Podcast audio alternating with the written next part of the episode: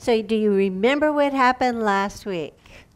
So, Nehemiah had been gone for just a short time, and he heard that things weren't going so well in Jerusalem. So, he went back, and you remember the, the high priest was renting out uh, the storage rooms and the temple, and all sorts of bad things were happening. And so, he had to go in and clean house again and ask forgiveness from God again. And so that isn't the end of it, though, because there were more things to clean up. And so before we get into God's Word, let's pray. Uh, Heavenly Father, thank you so much for this time to come together and to uh, teach your Word. Father, I have uh, no right to even be up here presenting your Word, but because you love us, Lord, you use uh, everyone for your purposes, and I am so thankful. And I would ask that you just uh, fill me now as we go through this word so that I can uh, speak the words that you want me to speak, Lord. So we give you this time, ask that you bless it. In Jesus' name, amen. All right, we are going to pick up in Nehemiah chapter 13, verses 15. We're going to be beginning with verse 15. And it says, In those days, I saw men of Judah treading out their wine presses on the Sabbath. They were also bringing in grain, loading it on donkeys, and bringing their wine, grapes, figs, and all sorts of produce to Jerusalem to sell on the Sabbath. So I rebuked them for selling their produce on that day. Why? Why would Nehemiah rebuke them and be so angry with them? Well, in order to understand that, we have to look at the law of Moses. And in Exodus, chapter 35, verses 1 through 3. I'm going to read that. You're welcome to follow along. It says, Then Moses called together the whole community of Israel and told them, These are the instructions the Lord has commanded you to follow. You have six days each week for your ordinary work, but the seventh day must be a Sabbath day of complete rest, a holy day dedicated to the Lord. Anyone who works on that day must be put to death. You must not even light a fire in any of your homes on that Sabbath. So that's pretty extreme. If you break the Sabbath, you get put to death. But you know what? These are God's rules, and He has a purpose for everything He does. So this was read to the people in Nehemiah chapter 8. And that is when they found out that they had been transgressing the law of the Lord, and they made a promise to God to never, ever, ever do it again. And so we are going to address two of these promises that they seem to be struggling with. And the first one is found in Nehemiah chapter 10, verse 31. Let's see what they promise. Nehemiah 10:31 We also promise that if the people of the land should bring any merchandise or grain to be sold on the Sabbath or on any other holy day, we will refuse to buy it. They promise this. Now, mind you, it's probably about 12, 13, 14 years after they had made this promise, so perhaps they had forgotten. But you know, when you make a promise, a solemn oath before God, you'd better remember it. Amen. So, anyway, after promising God that they would never transgress the Sabbath again, we find them doing that very thing. So, no wonder Nehemiah is a little bit upset and mad at them. And Nehemiah was only go- gone a short time and they were back to their old tricks. Then verse 16 tells us some men from Tyre who lived in Jerusalem were bringing in fish and all kinds of merchandise.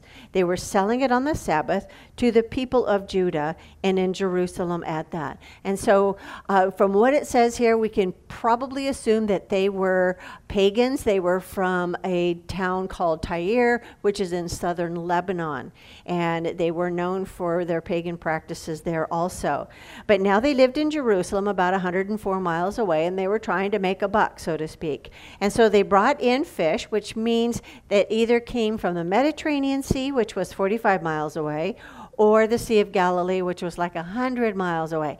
Now, mind you, they didn't have refrigerator trucks, and so the minute it got there, they wanted to sell it. which is reasonable, but you know what? God's law is God's law, and He says not to do that on the, the Sabbath day. And He uh, didn't want them to sell or trade anything on the Sabbath. That was a day for rest only. So, verse 17 tells us So I confronted the nobles of Judah. Why are you profaning the Sabbath in this evil, way? I asked. And so I can just imagine the nobles looking really guilty and just saying, Well, I don't know, it kind of seemed like a good idea at the time. And it reminds me of all the stories that Jeff would come home and tell us with regards to life at camp, high school camp, junior high camps. And for some reason, it always seemed to be the boys that got into the most trouble because, you know, we're so sweet and innocent, we never got into trouble. But anyway, a lot of the boys, they were always doing really silly things. And he told a story about this one kid that on a dare decided to jump off the roof of one of the dorms in the winter into a 12 foot snowbank. And what he did is he just jumped straight in and went like a pencil all the way down. And he was stuck.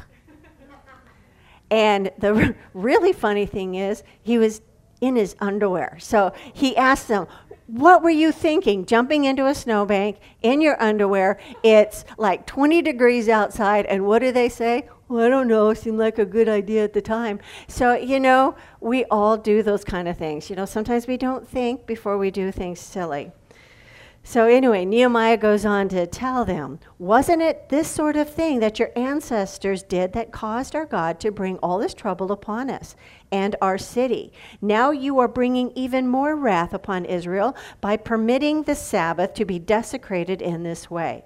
So, what was Nehemiah talking about? And so, we need a brief history lesson here on what happened to the Israelites. Now, you remember they were rescued from life in Egypt. They were slaves there. They had to build bricks, they had to build the pyramids, that kind of thing. God rescued them. They went into the desert. They had to wander around for 40 days, uh, excuse me, 40 years. That's much longer than 40 days, but 40 years because they kept being disobedient.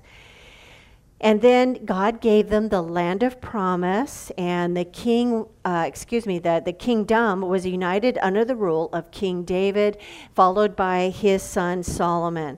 And after Solomon, the kingdom was divided, and the rulers of the kingdom from that point on were, for the most part, pretty evil. If you go through the book of Second Kings, you will find that oftentimes the chapter begins with, and they did evil in the sight of the Lord. Whenever a new king would come, they said, well, every once in a while, he was a good king, but most of the time you'll read, and he did evil in the sight of the Lord. And whenever the ruler is evil, guess what? The people follow suit. So, because they were so disobedient and they were following after pagan gods and following other pagan practices, even uh, uh, sacrificing people, their children, all this kind of thing. They were doing all sorts of despicable things. God decided to let them fall into captivity. And first they were conquered by the Assyrians. Then they were conquered by the Babylonians, and then after that they were conquered by the Romans, all because they were being disobedient. God said, Obey him and you will be blessed. Disobey me, and my blessing will be lifted from you. And so in Exodus 19 3 through 6, it really gives a great description of what happened. And it says, Then Moses climbed the mountain to appear before God. The Lord called to him from the mountain and said, Give these instructions to the family of Jacob, announce it to the descendants of Israel. Now, what were those instructions? He's talking about the Ten Commandments here says, You have seen what I did to the Egyptians. You know how I carried you on eagle's wings and brought you to myself. Now, if you will obey me and keep my covenant, you will be my own special treasure. They were going to be God's special treasure from among all the peoples on the earth, for all the earth belongs to me. And you will be my kingdom of priests, priest, my holy nation. And this is the message you must give to the people of Israel. All they had to do was obey God, and this promise was theirs. A simple thing. But they couldn't do that. They wanted to follow after pagan practices, false gods. They wanted to instead be disobedient. And so Nehemiah had to have feared for the people that he had sacrificed so much for. Now they're falling back into their old ways. And that is why they were they, they became slaves. That's why uh, they were still in captivity. And now they are risking God's wrath once again. And Nehemiah quickly rectified the situation. In verse 19, it says, Then I commanded that the gates of Jerusalem should be shut as darkness fell every Friday evening. That is when the Sabbath begins, at dusk on Friday night. Not to be opened until the Sabbath ended, which was, for us, Saturday at dusk. So for 24 hours, they were supposed to rest. And he says, I sent some of my own servants to guard the gates so that no merchandise could be bought, excuse me, brought in on the Sabbath day. So he had to use his own servants because he didn't trust anybody else because they had been uh, getting into all sorts of trouble and disobeying. So he had to use his own servants. So verse 20 says, The merchants and tradesmen with a variety of wares camped outside Jerusalem once or twice. So now I imagine you've got all these uh, merchants with their, their merchandise, their wares, their fish, and they couldn't go into Jerusalem, so they decided to set up their swap meet outside of Jerusalem, thinking that would be okay. Well, no, when God says, remember the Sabbath day and keep it holy, that means in all of Israel, not just inside Jerusalem.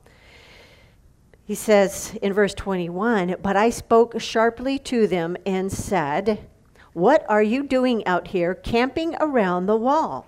If you do this again, I will arrest you. And that was the last time they came on the Sabbath. They were beginning to see that this guy Nehemiah wasn't to be messed with. And so just because it was outside of Jerusalem doesn't mean it was outside of the law. So, I mean, maybe they figured that Nehemiah couldn't see them if they were outside of the wall setting up their swap meets. I don't know. But you know, sinful people do silly things. So, verse 22 then says, I commanded the Levites to purify themselves, to guard the gates in order to preserve the holiness of the Sabbath. Remember this good deed also, my God have compassion on me according to your great and unfailing love. So once again, we see poor Nehemiah having to intercede on behalf of the Jewish people. He says, Remember, they're now obeying. Don't punish them, God. And he, Nehemiah knew that if the, the people continued to sin, that God would have no choice but to lift, lift his blessing off of them once again, and that would bring more heartache and abuse from uh, the, their captivities. So, verse 23 goes on to say, about that time, I realized that some of the men of Judah had married women from Ashdod, Ammon, and Moab.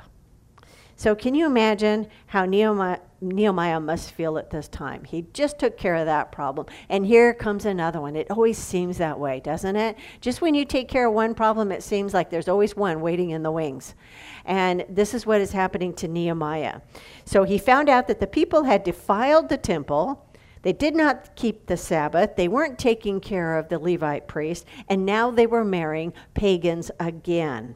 This was another promise that they said they would keep in Nehemiah 10:30 it says, "We promise not to let our daughters marry the pagan people of the land and not let our sons marry their daughters." They promised, and now they have broken that promise.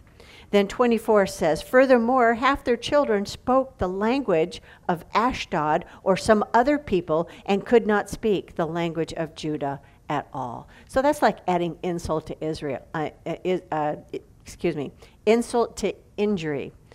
And uh, the fact that they weren't even teaching their children the language of the Hebrews is so sad because that means that they couldn't read God's word, they wouldn't understand God's word when it was read. All these kind of things they're doing, and God said, Don't do it. They had completely abandoned their roots, so to speak. And then verse 25 goes on to say, So I confronted them called down curses on them. I beat some of them and pulled out their hair. I mean, it sounds kind of like a cat fight, doesn't it? says, I have a cat, and this, I, this, I've seen her do this. And I made them swear in the name of God that they would not let their children intermarry with the pagan people of the land. So I have to clarify. I, I read several commentaries on this, and it, when he said, I beat them, he's, that means he flogged them. That was a practice. When you did something bad, you had to punish them before the people. Otherwise, they would think that this is not a big deal according to God. So he had them flogged, and then he pulled out their hair. In other words, they they shamed them by having their hair cut very short or even shaved off. And so that was a sign of great uh, dishonor when that happened. And then he made them swear once again that they would never, ever do it again. But why such a reaction? Why was this such a big deal? Verse 26 tells us Wasn't this exactly what King Solomon of Israel, excuse me, that led King Solomon of Israel into sin? I demanded. There was no king from any nation that could compare to him, and God loved him and made him king over all Israel. But even he was led into sin by his foreign wives. So you might be saying to yourself, well, I thought Solomon was supposed to be like this really wise guy. He was supposed to be the wisest person ever in history. He was. God gave him the gift of wisdom. However, towards his old age, he began to falter quite a bit and he made a lot of mistakes. And if you want to follow along in Kings, 1 Kings chapter 11, beginning in verse 1, it tells us the story. Listen to this. Now, King Solomon loved many foreign women. Besides Pharaoh's daughter, he married women from Moab, Ammon, Edom, Sidon, and from among the Hittites. The Lord had clearly instructed the people of Israel you must not marry them, because they will turn your hearts to their gods. Yet Solomon insisted on loving them anyway. I don't think he was loving them, but that's uh, a story for another time. He had 700 wives of royal birth and 300 concubines. I know, right? It's like, how? But anyway, and in, and in fact, they did turn his heart away from the Lord. So in Solomon's old age, they turned his heart to worship other gods instead of being completely faithful to the Lord, his God, and his father David had been. So Solomon worshiped Asher, Ashtaroth, the goddess of the Sidonians, and Molech, the detestable god of the Ammonites. And in this way, Solomon did what was evil in the Lord's sight. He refused to follow the Lord completely as his father David had done. On the Mount of Olives, east of Jerusalem, he even built a pagan shrine for Shamash, the detestable god of Moab, and another for Moloch, the detestable god of the Ammonites. Can you get the picture here? They're detestable to God. So Solomon built such shrines for all his foreign wives to use for burning incense and sacrificing to their gods. Now, mind you, these are human sacrifices oftentimes. The Lord was very angry with Solomon, for his heart had turned away from the Lord, the God of Israel, who had appeared to him twice. He had warned Solomon specifically about worshiping other gods, but Solomon did not listen to the Lord's command. So now the Lord said to him, since you have not kept my covenant and have disobeyed my decrees, I will surely tear the kingdom away from you and give it to one of your servants.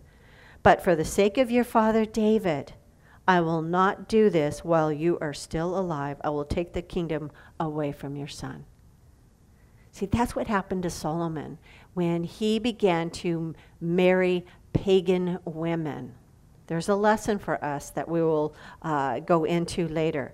So Nehemiah is reminding them that even King Solomon had trouble in this. And look what happened to King Solomon. I mean, he lost every, his sons lost everything. It was his downfall and the downfall of Israel as a nation. And then verse 27 and 8 tells us How could you even think of committing this sinful deed and acting unfaithfully, unfaithfully towards God by marrying foreign women? So if you ever had a child that kept doing the same bad thing over and over again, you can relate to this. You can understand Nehemiah's pain. And I'm kind of reminded of something that my mom said that I always did when I was little. I was one of those kids that you could tell me not to do it.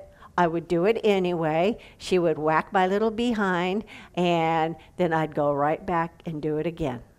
And I would do this over and over and over. She says I would just push her buttons whichever way she could. I mean, can you imagine? I mean, I'm a pastor's wife. Of course, I would never do anything like that. But you know what? That's human nature, isn't it? It really is. We always want to do what we're told we can't do. And the Israelites were no different. And then verse 28 tells us one of the sons of jo- Joiada son of Eliashib. You remember him from last week? He's the high priest who had married a who had a daughter. Excuse me.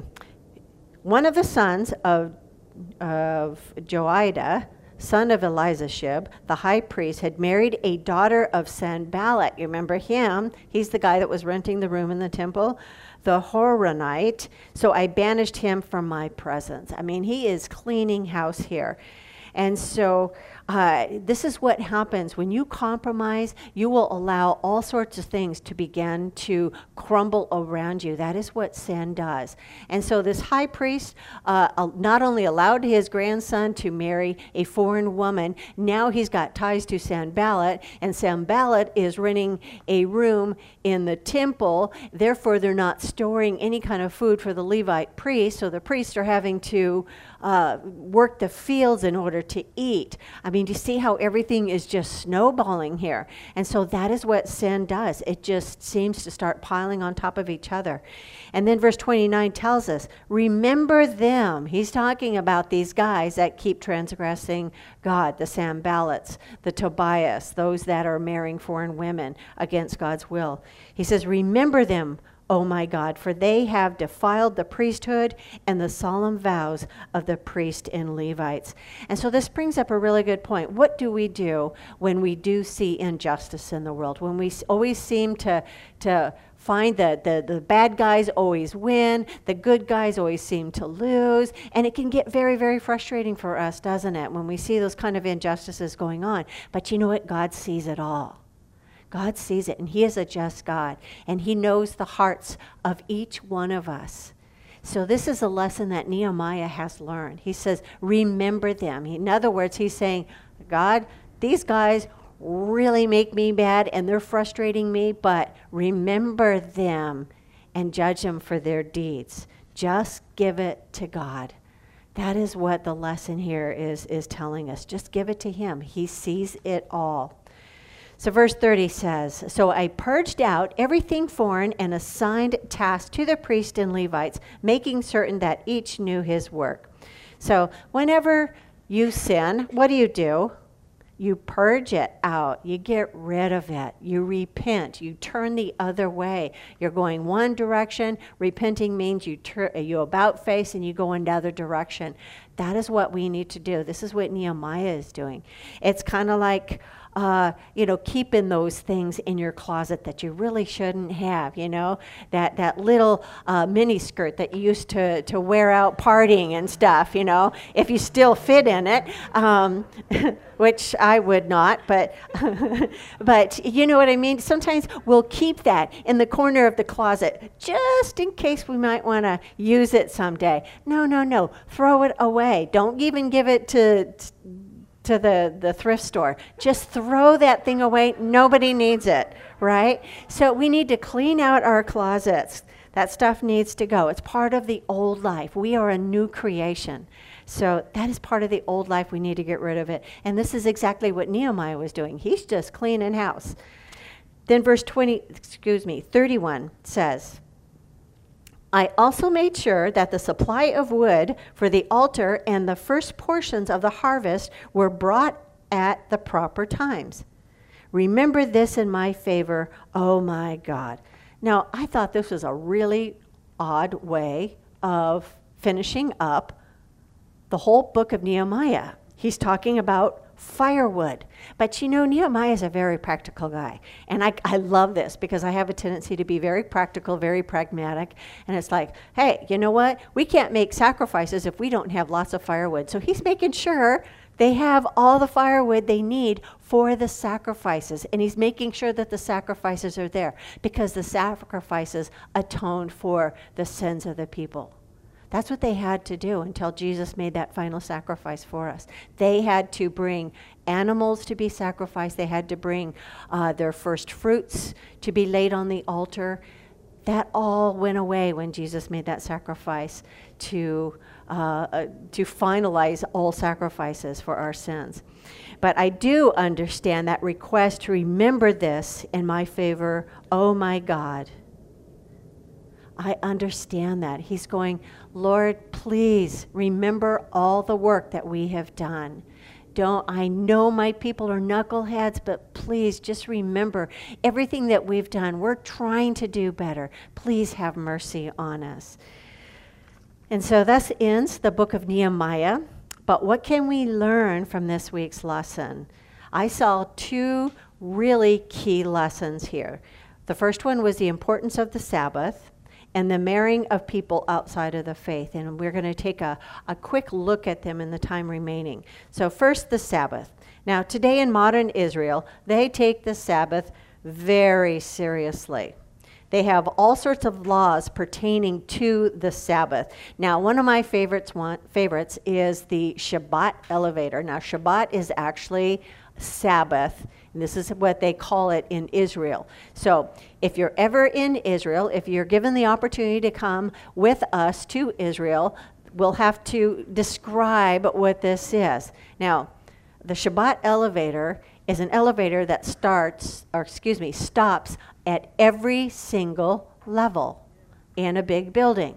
That doesn't matter if the thing is 30 stories tall, it will stop at every single floor. Only the Shabbat elevators. They have, for us Gentiles, they'll actually have a regular one where you hit the button, but on the Sabbath, you go into the Shabbat elevator. Why? Because it's work to press a button. Isn't that amazing? Okay, they said it is work to press the button. I want to go to the 13th floor. No, well, of course, there isn't a 13th floor, is there? Okay, I want to go to the 12th floor. and so they no, you have to if you're a orthodox if you're practicing Shabbat, the Sabbath, you have to go into the Shabbat elevator and go stop at every single level. That's what it does. Weird law, isn't it? But this is what they believe God wants now. They've kind of gone overboard. They've kind of uh, forgotten the real uh, reason for the law itself. Another one is that many of the Orthodox Jews, on the Sabbath, at dusk on Friday, they go to hotels. They pack up their, every single Friday, mind you, they go to a hotel.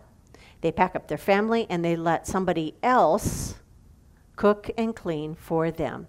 And they just kind of have family time. Now, I kind of like that, except there's a, there, there's a little catch here because in the Levitical law, it has something to say about your servants taking a Sabbath day also. So if you're going to a hotel, what about the people working in the hotel?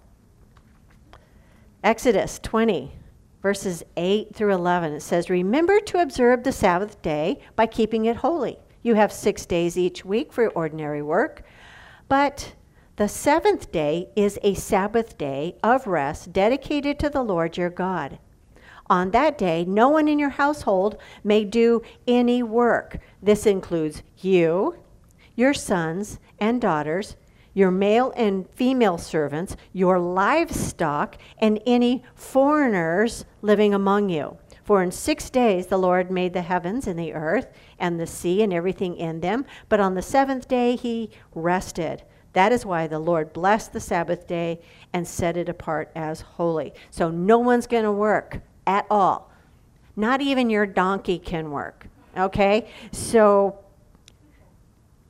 they're actually transgressing the law by going to these hotels so they don't have to work, but they're okay with allowing other people to work for them.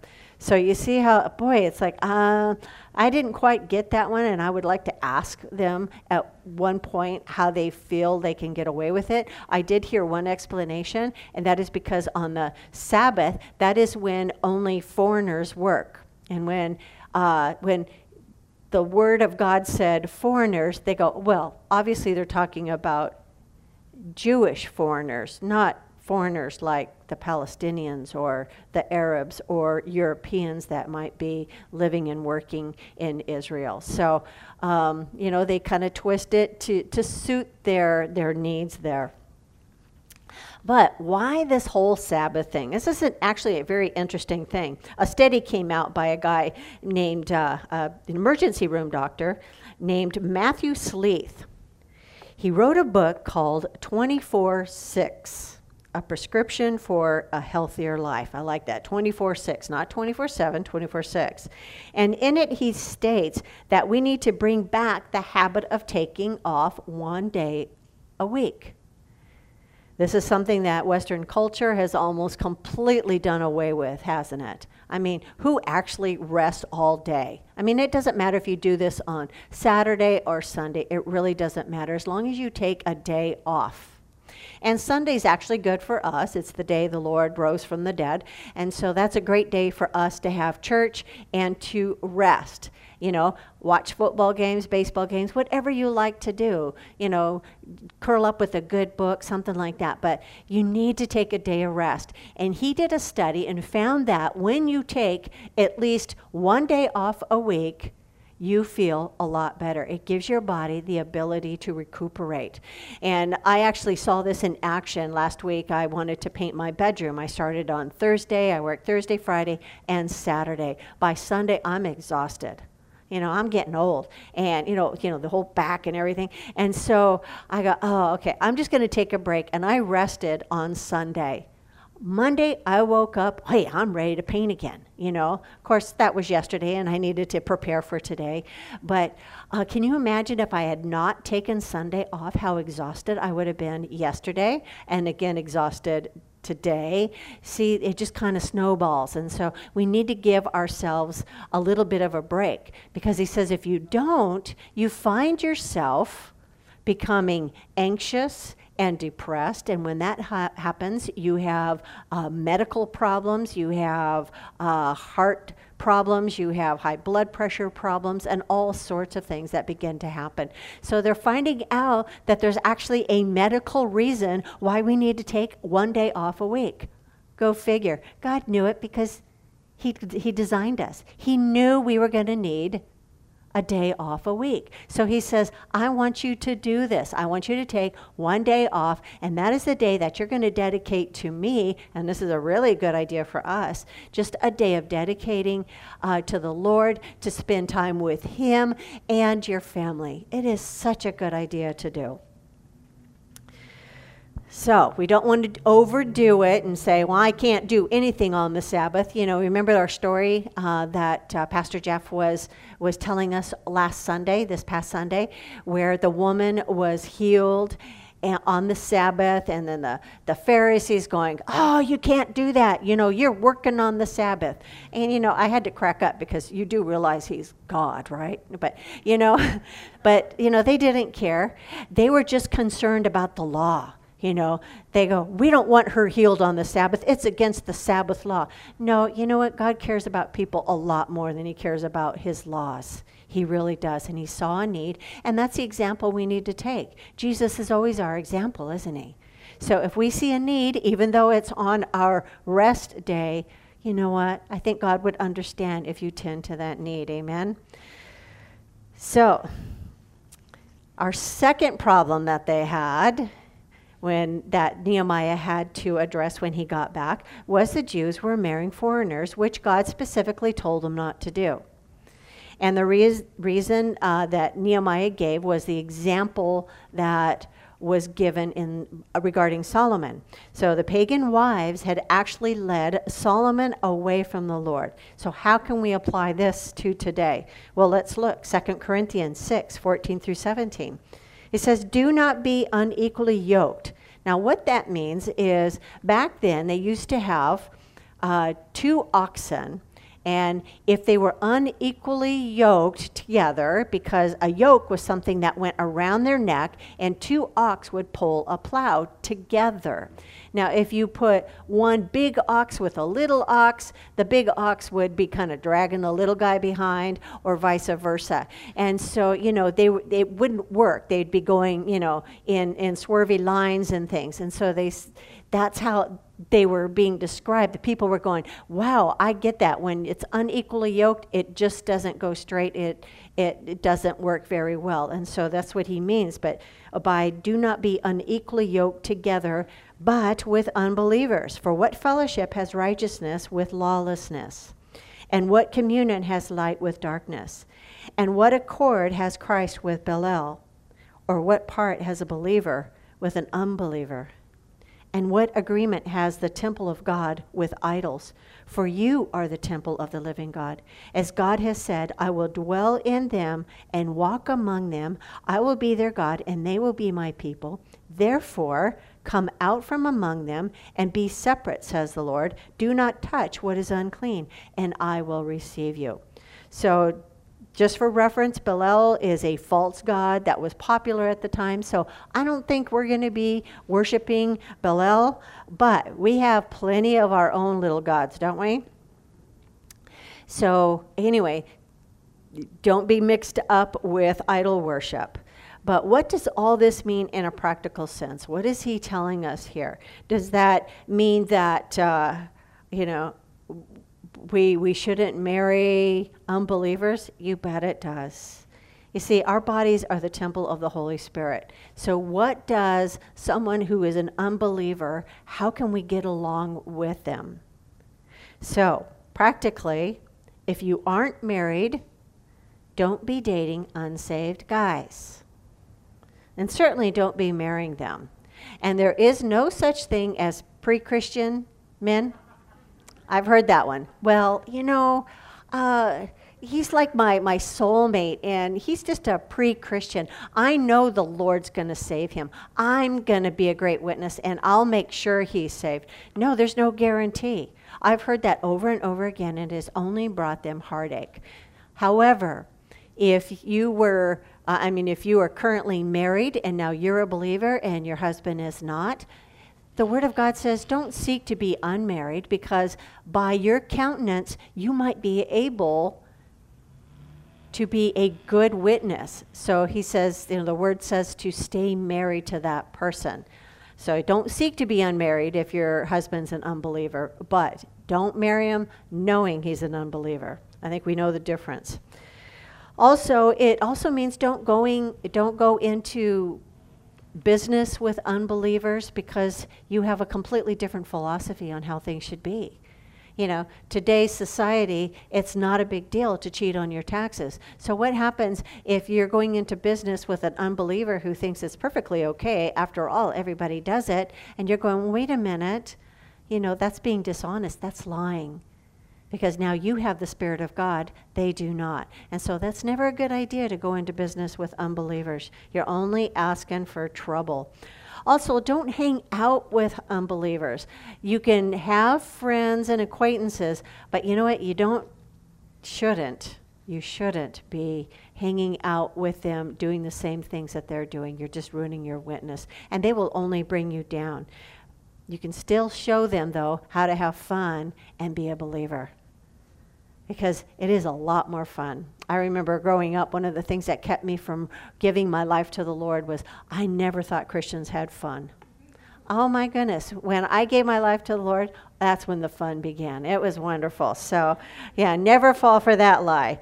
But, um, you know, just be careful about who you hang out with because oftentimes they will only drag you down. Interact with them, of course, because we want to show them the love of Christ. But you don't want to be going to the bars with them. You don't want to be joining in to, with their carousing and stuff like that. So, We want to be in the world, but not of the world. Amen.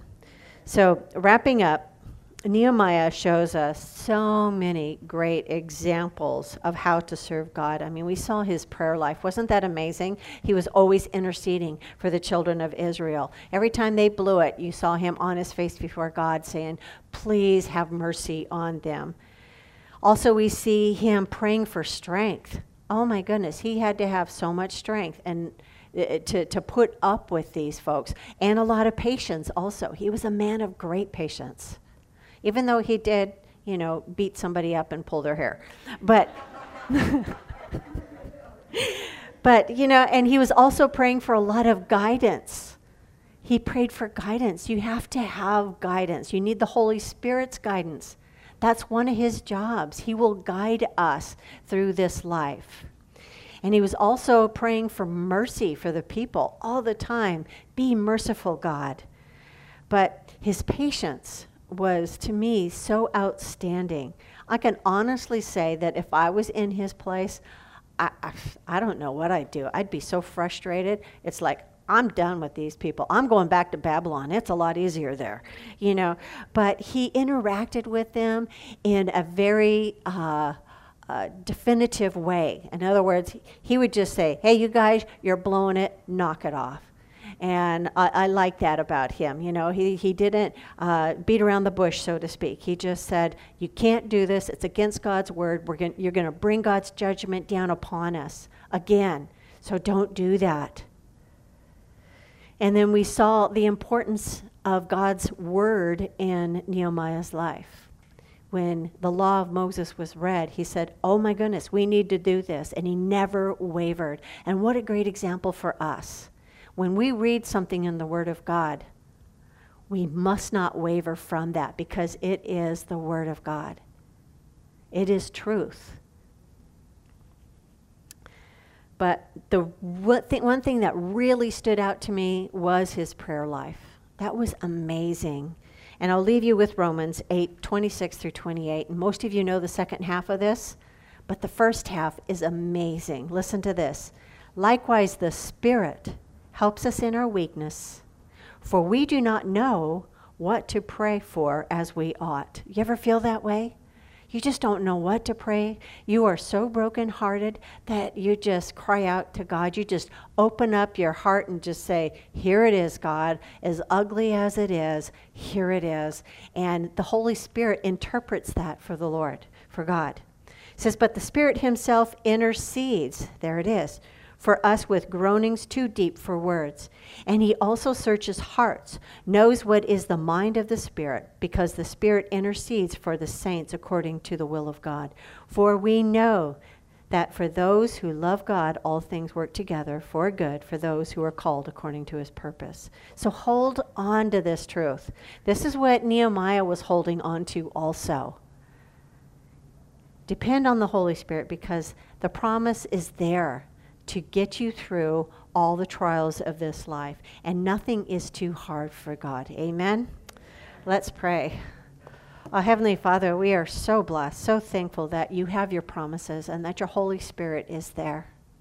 Help us to always depend on your Holy Spirit to get us through those things, just like Nehemiah did. He depended on you, he fell on his face before you, God.